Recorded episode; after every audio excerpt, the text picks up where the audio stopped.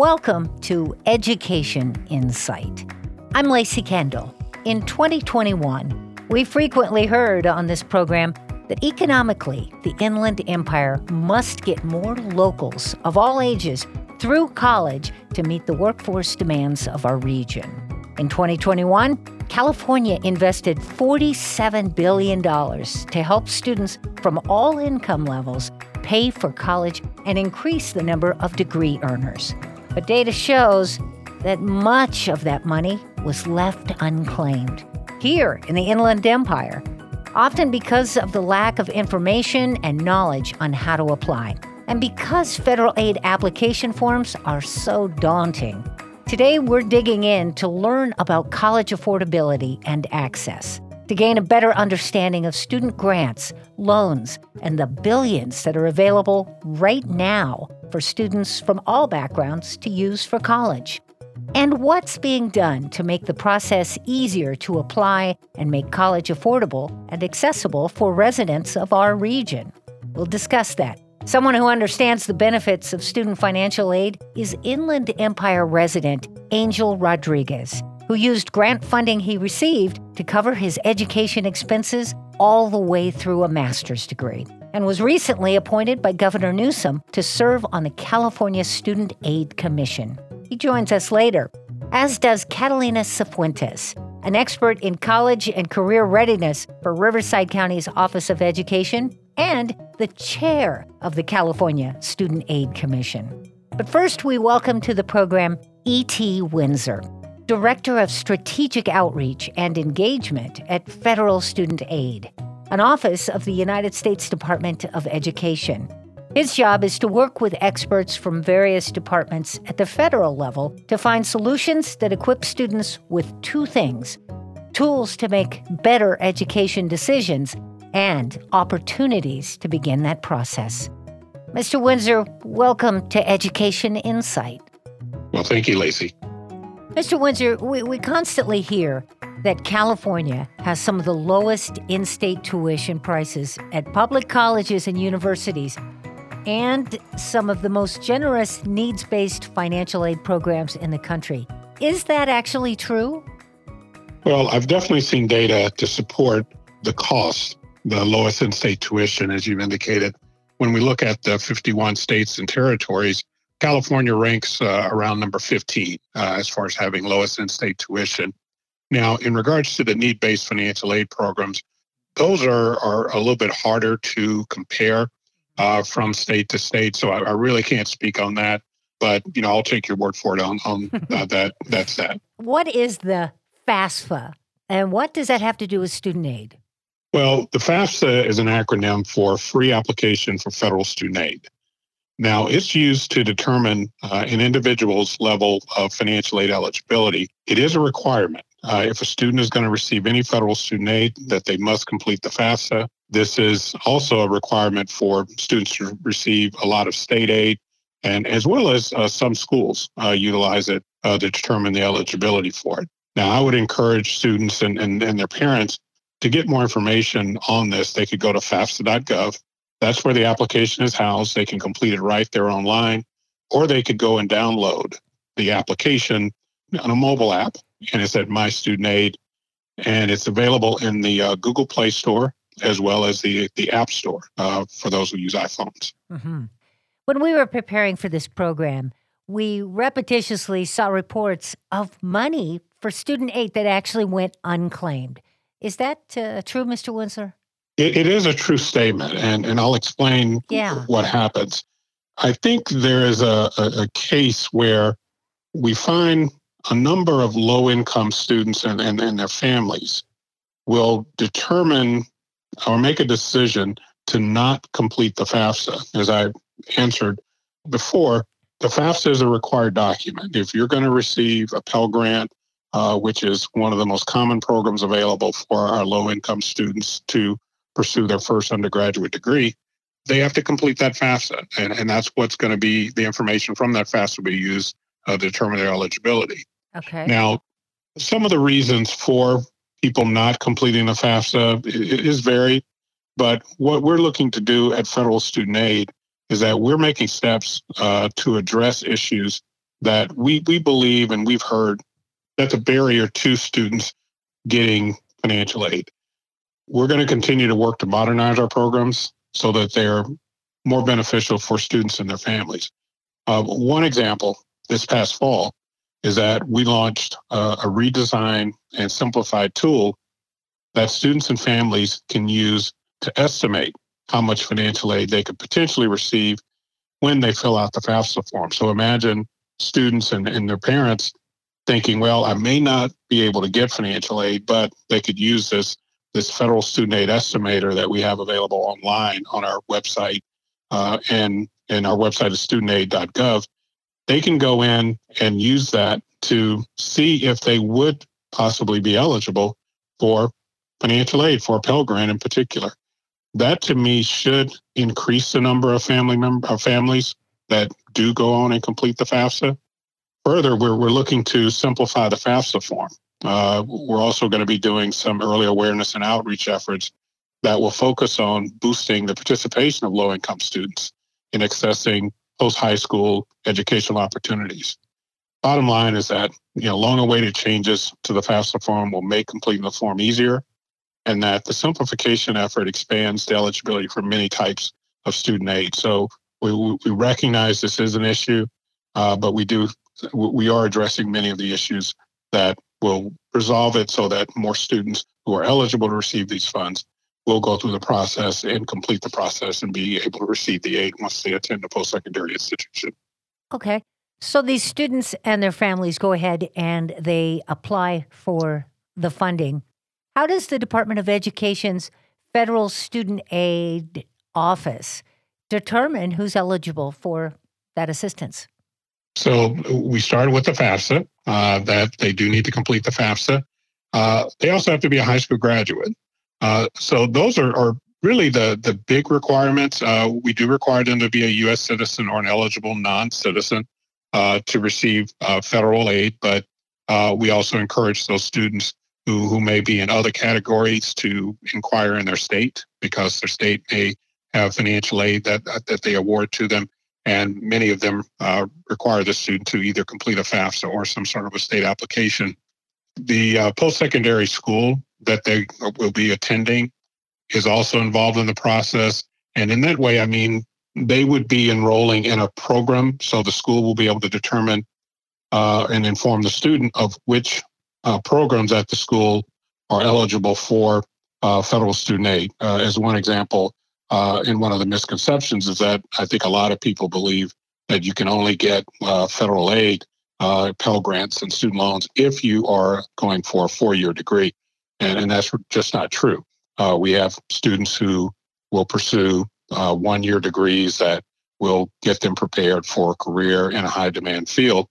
And those programs, many of them are also eligible for financial aid. So, uh, and we do have a very good website where they can check to see which programs are eligible as well as working with their school. Uh, we would encourage them to go to collegescorecard.gov in order to look up schools in their area or really across the country uh, to see if there are programs that they are interested in where they could receive financial aid.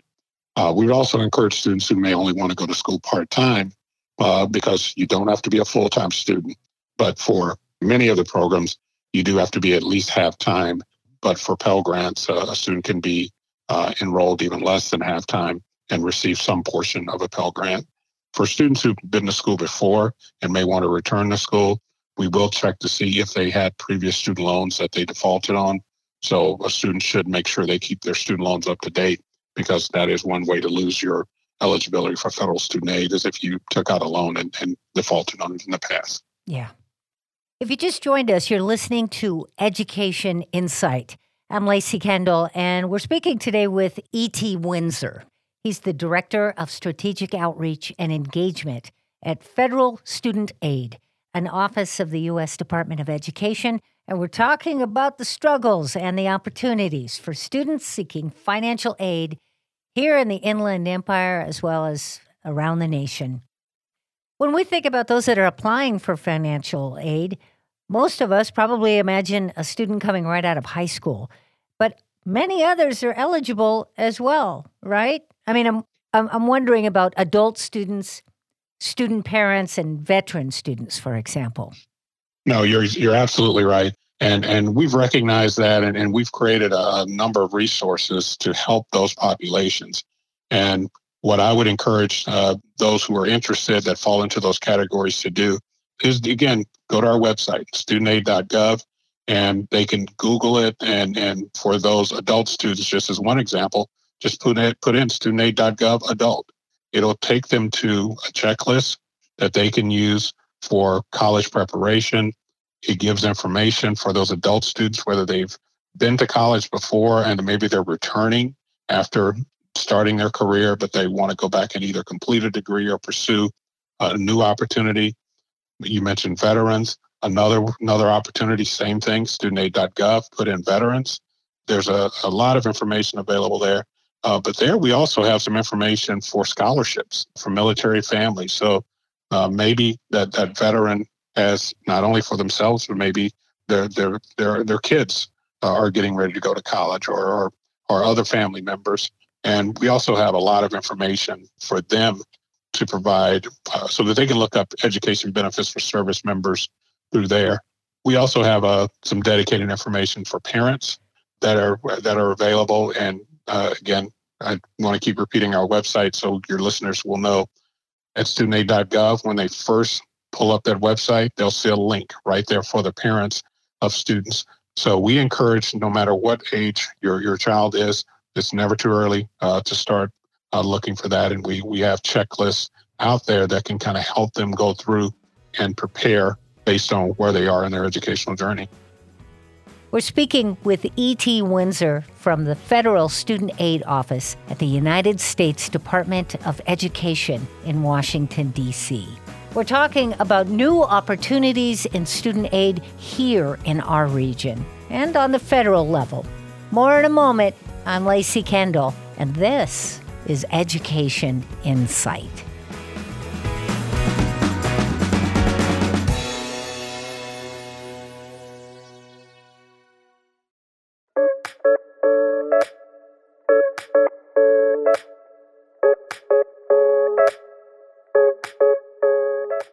Welcome back to Education Insight.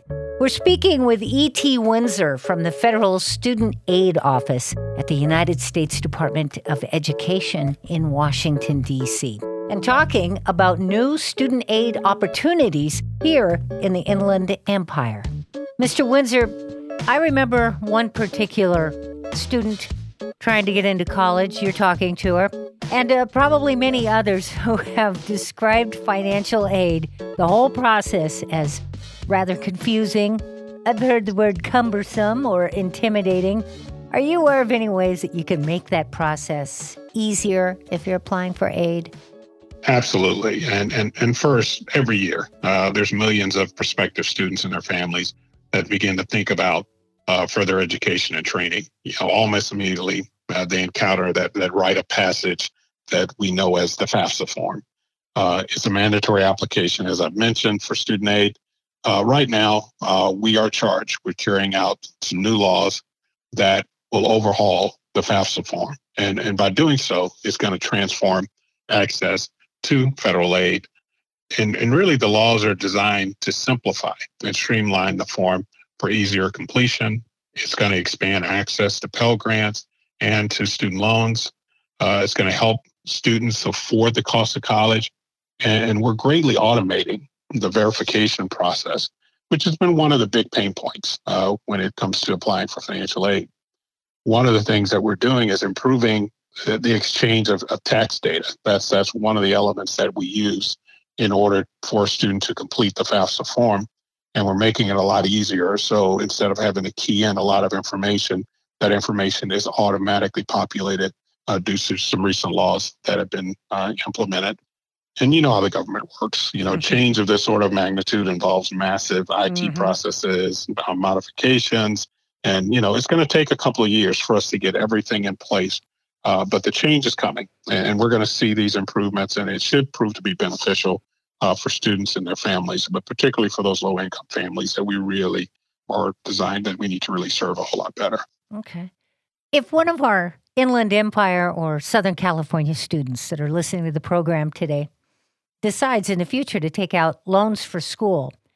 Mr. Winzer, what advice would you give them about taking the loan, about using those funds in school, and even after leaving college? What can you tell us about that?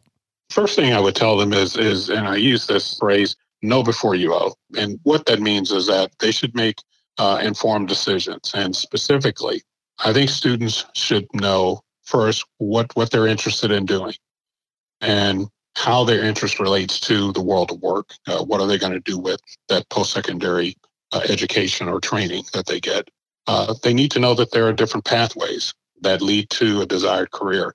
Uh, not every student will want to go to a post secondary institution. They may want to choose an apprenticeship in order to get to their career. If you're looking for a career that requires a four year degree, then look into that as well and, and look at the pathway that can get you there, which may include doing uh, a couple of years at a, at a community college uh, where maybe the tuition is lower.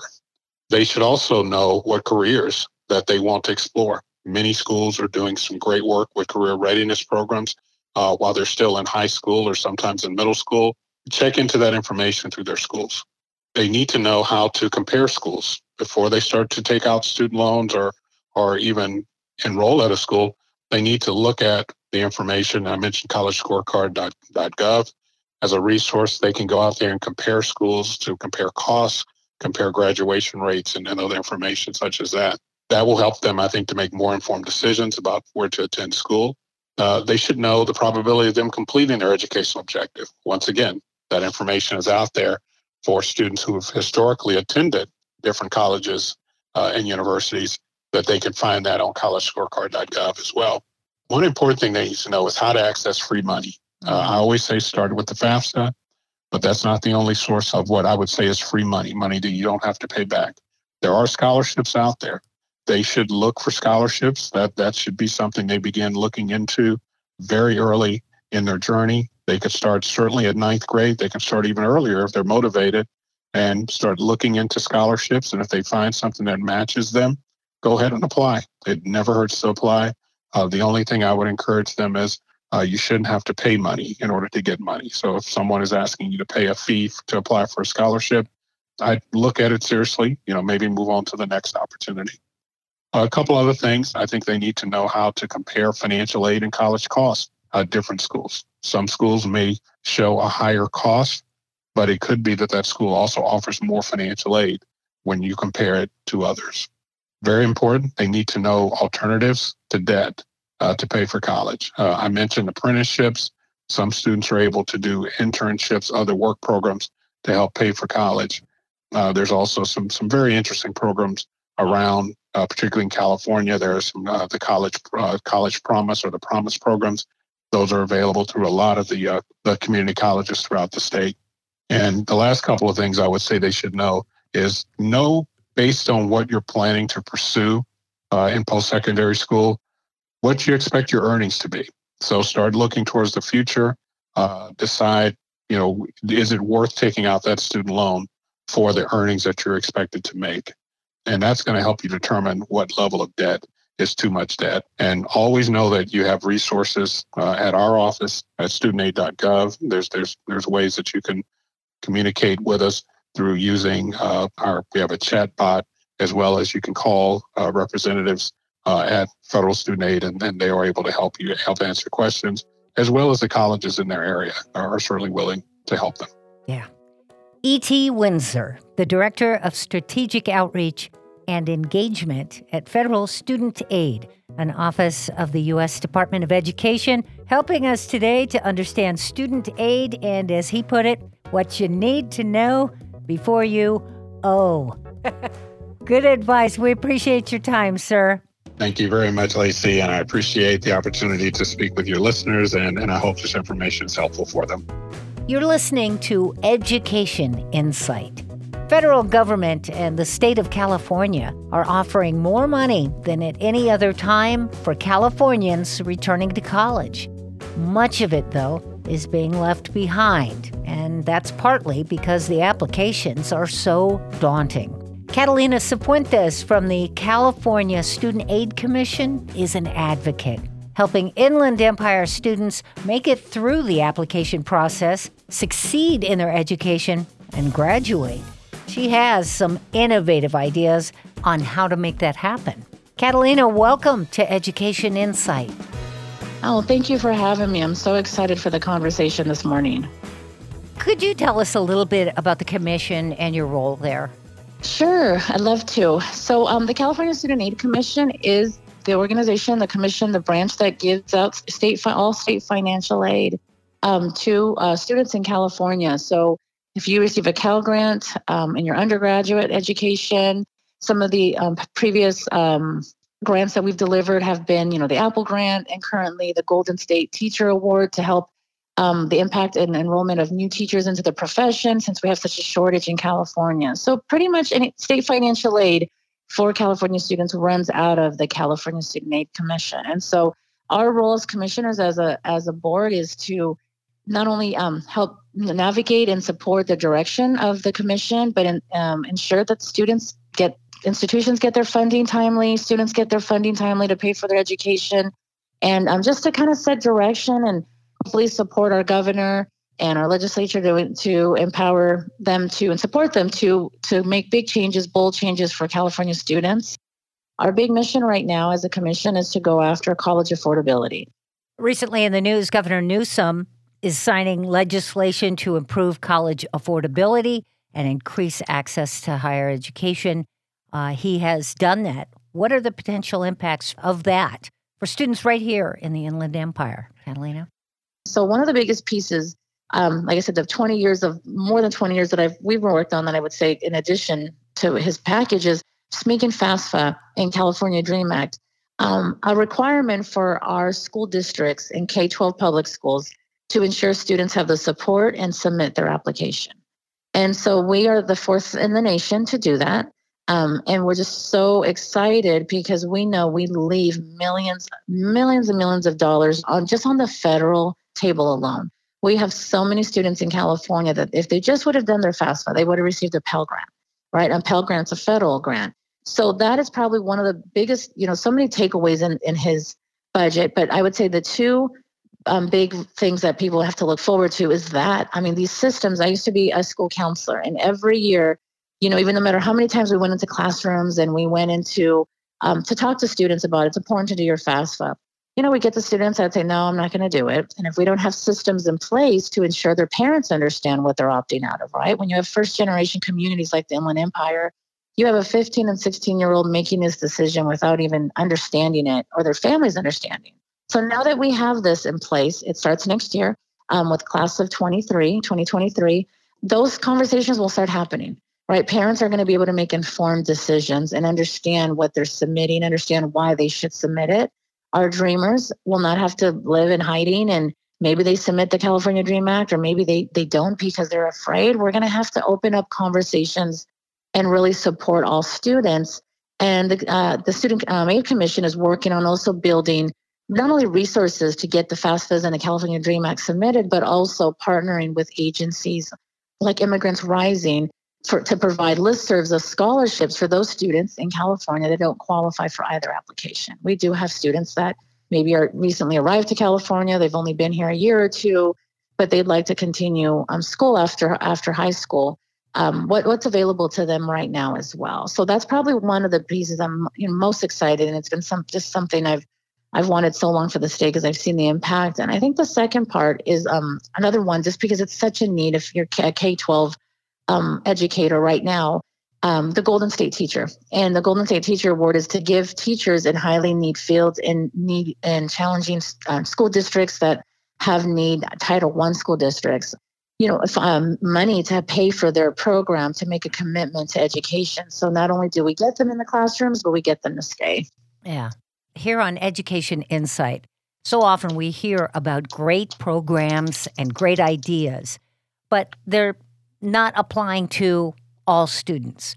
So, when we talk about affordability and access in the Inland Empire, is it fair to say that we're doing a good job of providing equitable access and affordability to all students here in our own backyard?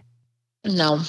Hmm. and I would say I would say no. And I would say um, Um, we, in terms of this, in terms of what this state's trying to do, right? What our governor's trying to do, our legislature, uh, creating access is creating, you know, passing a bill like FAFSA completion for all students. Everyone has to get help, right? That's ensuring equity. All students across the state will receive the support.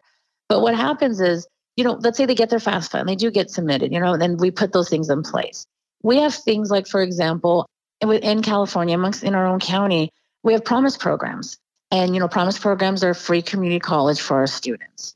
And so amazing opportunity for students, um, regardless of they're middle income, lower income, to go to community college to um, and get their tuition and fees covered. But what happens with those promise programs is each of the community colleges, they can do those programs a little bit differently. And I think it's so important for listeners to know that whether you're a teacher, you're a school counselor listening, or a parent, um, you definitely want to research the community college you're planning to attend and understand their promise programs. And I think, um, you know, when I when I think of K twelve access, I think of it, it really depends on the district and the priorities, right? What's the district's priority? So how are they going to take this new legislation and really system systematize it across their school district? Or what or were they going to just, you know, offer workshops one day and during the school day and then say, okay, it's up to you, you have to come on your own.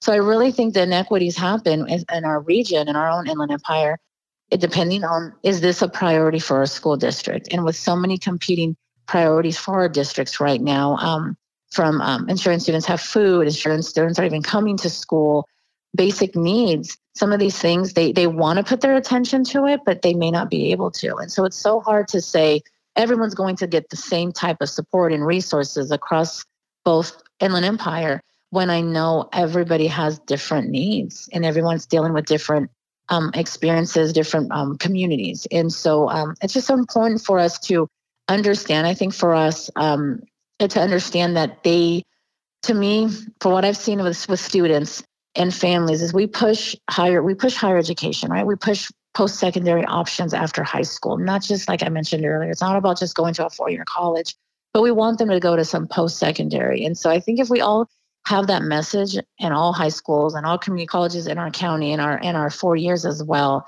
Um, that's one way of trying to unify that and close that equity gap.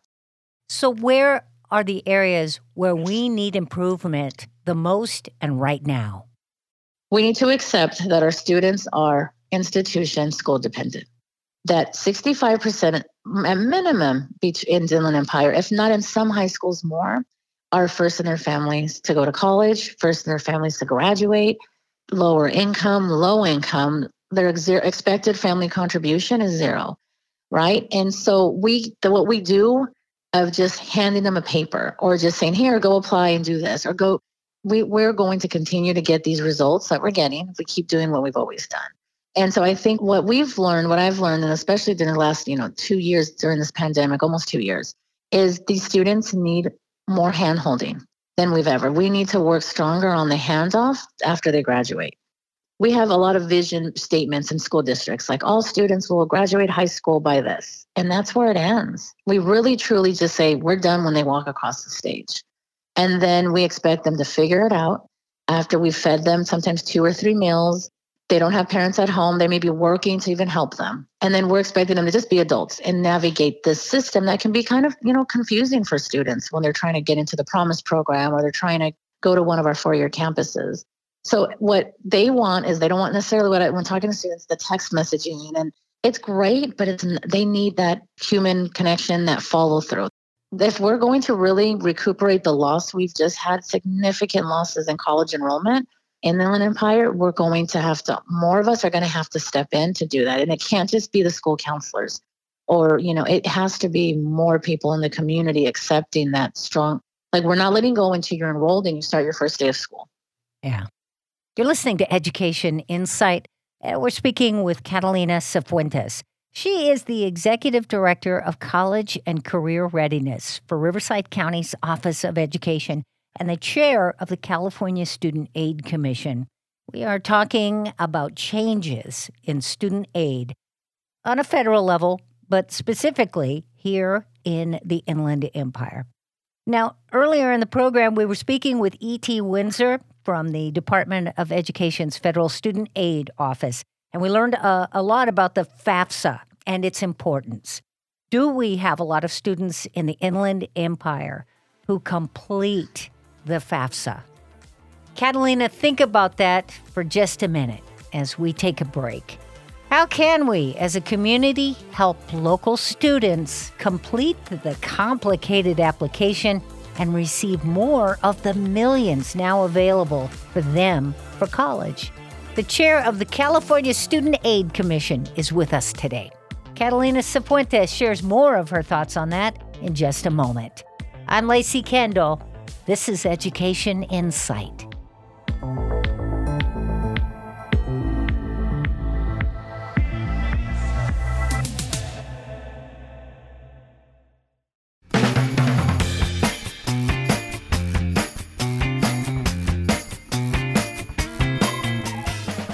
Welcome back to Education Insight.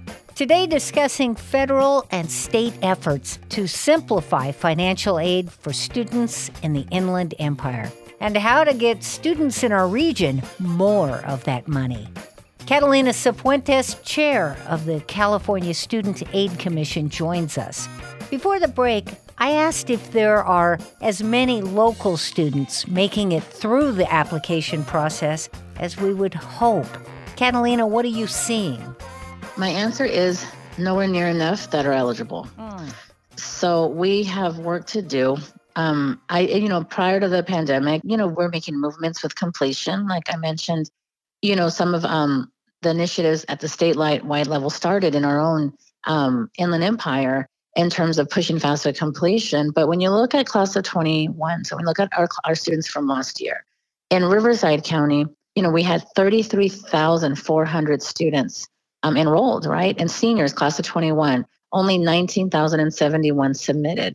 So that had us at a 53% completion. So we're, we're about half, right? Half of the students. In San Bernardino County, for example, they only had 14,000 students submitted out of 30,000, about a little over 30,000. So they're at 43%. So we're talking and, and you know everyone says everyone should get their application we should have 100% but the reality is not everyone is not every student in the empire is eligible for various reasons but on average on my analysis i'm looking at our enrollment data and the students we serve we should get close to 90% we have about 90% of our students in inland empire that probably could qual- qualify and should get the application submitted. So we're, we're sitting at 50 and 40% we have so much work to do and so much support needed. And the thing that's even worse about that statistic is they're eligible, you know? So I also think this is, I think sometimes too, I'd love to just share that this isn't for those listening, this isn't just a higher education concern or a K 12. This is a, a Inland Empire concern. This is an Inland Empire conversation. When students get financial aid, it doesn't always just go to the campus or the institution. They get money back to buy books. They get money back to buy a laptop. They get money back to to live, right? And so I think it's important for those listening understanding like this is revenue, this is income, you know, our our communities are losing. It's a domino effect of what happens if students aren't um, applying or receiving the money and getting the support they need to pay their rent to help parents pay the bills in their house. Yeah. Their financial aid and financial aid, state and federal financial aid goes to more than just paying the cost of your classes and your books. And we're building a workforce for industry here yes. in San Bernardino and Riverside County 10 years from now when we're going to need our own folks to fill our own positions rather than bringing people from other communities to fill those jobs. Exactly, exactly. There's there's there's missed opportunities. It's so important for more to get involved in the conversation. So those listening, if you're you know a real estate agent or you're a tax agent, um, we we need we need all those involved to understand it because I think there's a lot of misconceptions too about submitting the FAFSA about you know, I don't, I don't want the free money. And it's not that um, if they understood what it means and the investment, for example, I received a Cal grant to get my, my degree. I would not have finished my four-year degree without a Cal grant. I can guarantee everyone listening, I paid, I've paid back my Cal grant 10 times. and so it was an, inv- it was an investment and I stayed in my, I stayed in my community. I was born and raised in Riverside County and I've stayed here and I've paid back my grant at least 10 times and, and taxes because of, of what I've been able to do with my education. So it, it's an investment. It's not not a handout. It's an investment in your future that we can guarantee you. We want we believe in you. We want you to go to school and you stay here with us, we will see the investment that we gave you. Yeah. So, what can we do here in the Inland Empire to increase our completion rates? You know, it, it's a focus. You know, asking from our school board members to our superintendents to our to our teachers to our um, our campus supervisors. This isn't just like I mentioned a five a school counselor job. Every, you know, it's kind of always lived in the in the world of school counselors. And I'm not saying we shouldn't school counselors shouldn't lead those efforts, but um, we need we need more help. We need more people understanding FAFSA completion. We have innovative, some of our high schools, they have, you know, military recruiters that they've trained on how to do a FAFSA. And so they come on campus and they help, right? And now that we're getting back and it's not full, you know, like it used to be, but we're back, we're mass, we're doing workshops in person. Um, I'd say if you're listening, call your local school district and say, I, I want to help. I love to get fingerprinted and cleared and be a volunteer, um, especially those who are in the um, business world, right? And, and Bank of America's and Washington Mutuals, and, and as those are in those industries, I anything you can do to make a commitment to help them understand you're willing to work together on college affordability. And I think it's going to take more community um, members talking. One one of the dreams I've had for the Inland Empire, maybe people listening, if you're a tax, if you do, tax season's going to start, you know, making a commitment. If you come with me, I'll also do your child's FAFSA for you for free. Yeah. You know, that would be an awesome, those listening, an awesome commitment, a charge because I think they, will trust their tax agent, right? Their tax partner. But yeah. to, and so I think that's one goal right there. And I think making those commitments to our students is the first step. But thinking beyond just it's this is the educator role, and it's it, we really we're going to need more help than just our own educators. Yeah. Wow, what a great call out to tax folks to say, why don't you offer to help them with their FAFSA? yes. Yeah. Um, have you found that part of the problem too is that many of our students and families here in the Inland Empire think that college is simply out of reach financially?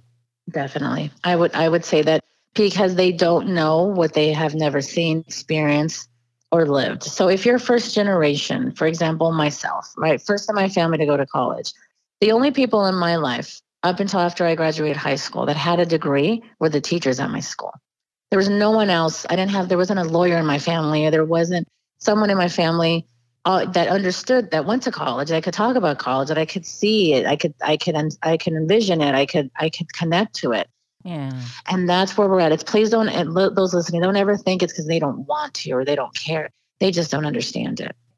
Early in our program, you mentioned great advancements that are coming from Sacramento and from Governor Newsom what do you think? And they may be listening. what do you think our local policymakers and student aid advocates here in the Inland Empire should be doing right now to more equitably support students in the Inland Empire? I think the first step is we theorize so much on the condition of um, college affordability, the condition on college enrollment, um, we look at research from you know other states or national research. It's time for us to stop and really understand the current condition of our own region first. I think we we jump to solutions too quickly. We we jump to well you know it's just more money. Well i'm here to tell you our districts we've been giving funds federal funds state funds to get back on track after the pandemic. The solutions that we need uh, don't sometimes money can't buy alone right? It's not just more funding, more money is going to solve these these deep rooted problems. So I, I think our legislators, our in the Inland Empire, our leaders, board members, superintendents need to come together and truly spend time to understand what is the current condition of what's the current data, right? So if, if I were to ask, I would love for our assembly members to know they should be knowing the, the knowing the college going rate of every high school in their in their area right? And I think under truly understanding the current condition of the empire and then work starting to what's the greatest driver, the greatest leverage they can take to move things, right? So for example, not just saying, okay, we want to improve graduation rates, but we want to improve post-secondary enrollment. And I, I can guarantee you the byproduct of pushing more students into school after high school automatically usually means more higher graduation rates for students. So um, I think we don't spend enough time, and not to sit together to at meetings after meetings to admire the problem. That's not what I'm saying, but to to understand what is our current condition, what is the current condition of that high school, of that school district, what is what's my data right now, and not just jumping to they need you know they need more funding, they need more money because I We ha- there's funding right now. We have funding to hire teachers, and we don't have enough of them.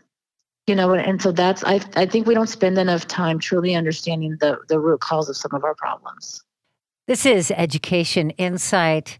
We've been speaking with Catalina Cifuentes, the Executive Director of College and Career Readiness for Riverside County's Office of Education and the Chair of the California Student Aid Commission.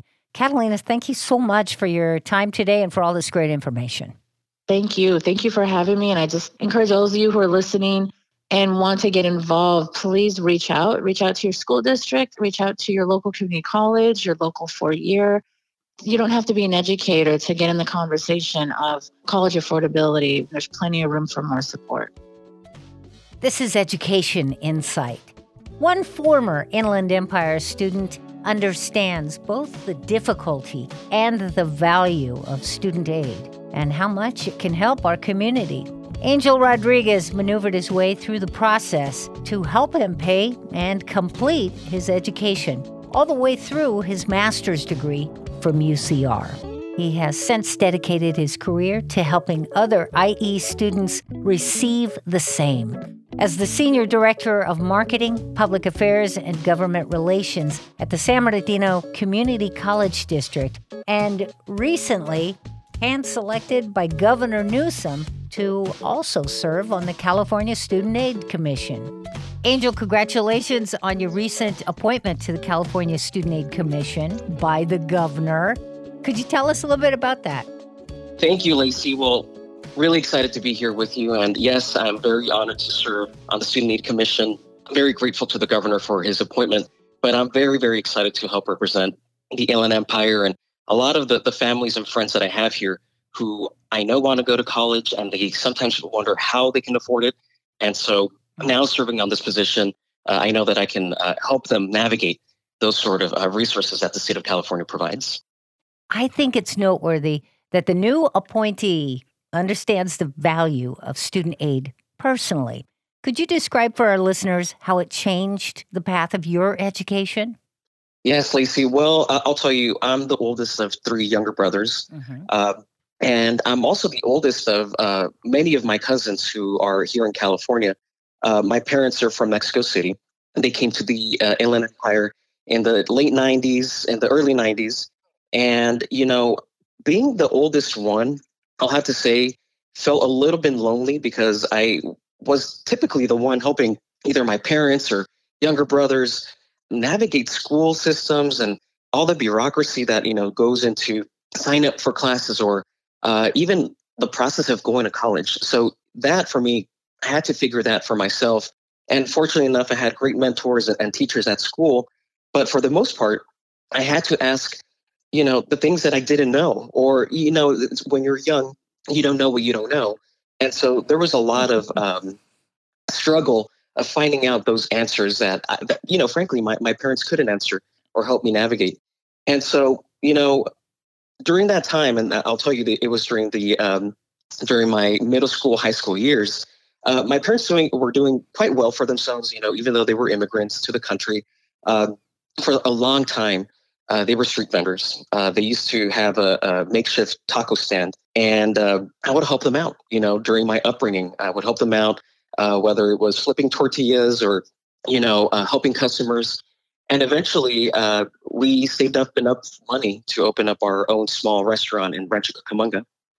And so, being a part of that, you know, it kind of helped me understand hard work. It kind of helped me understand how to work with people different from me but it also helped me understand the value of you know perseverance but all of that i'll, I'll say came to a screeching halt with a great recession um, we lost our home we lost our business mm. uh, my parents really couldn't uh, make ends meet uh, during that time and by the time the great recession hit i was midway through my uh, undergraduate career at uc riverside i'll tell you if it weren't for cal grants financial aid i would not have been able to finish and uh, be the first one in my family to get a college degree. Yeah.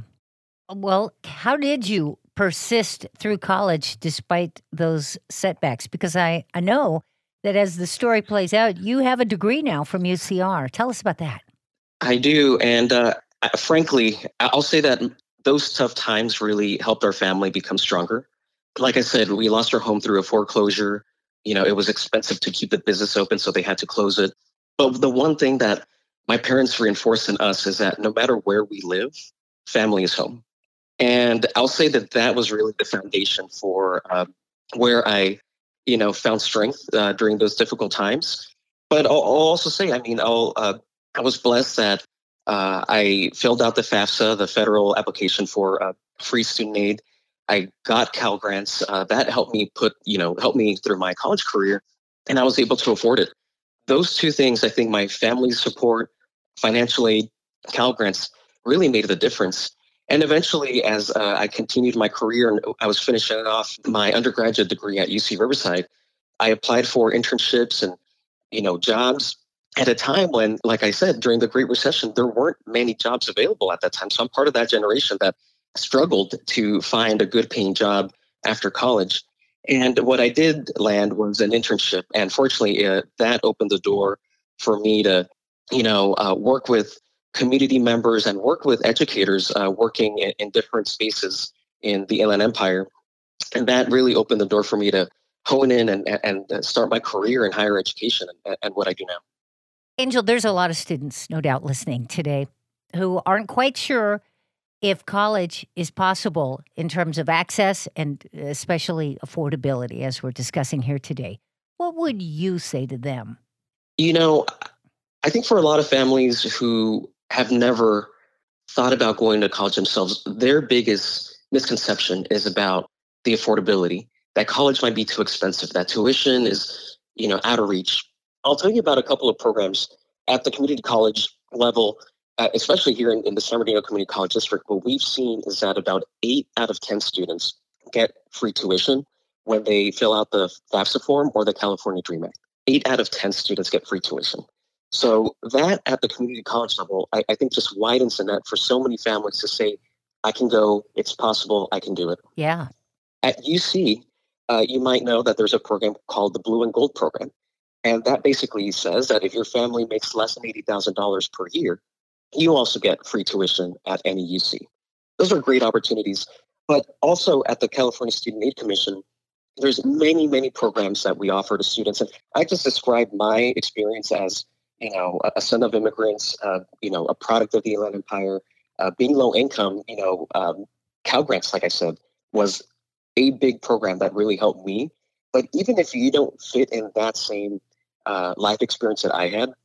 If you are a middle class student, there's also grants for middle class families. If you are a foster youth, there are grants if you are a foster youth.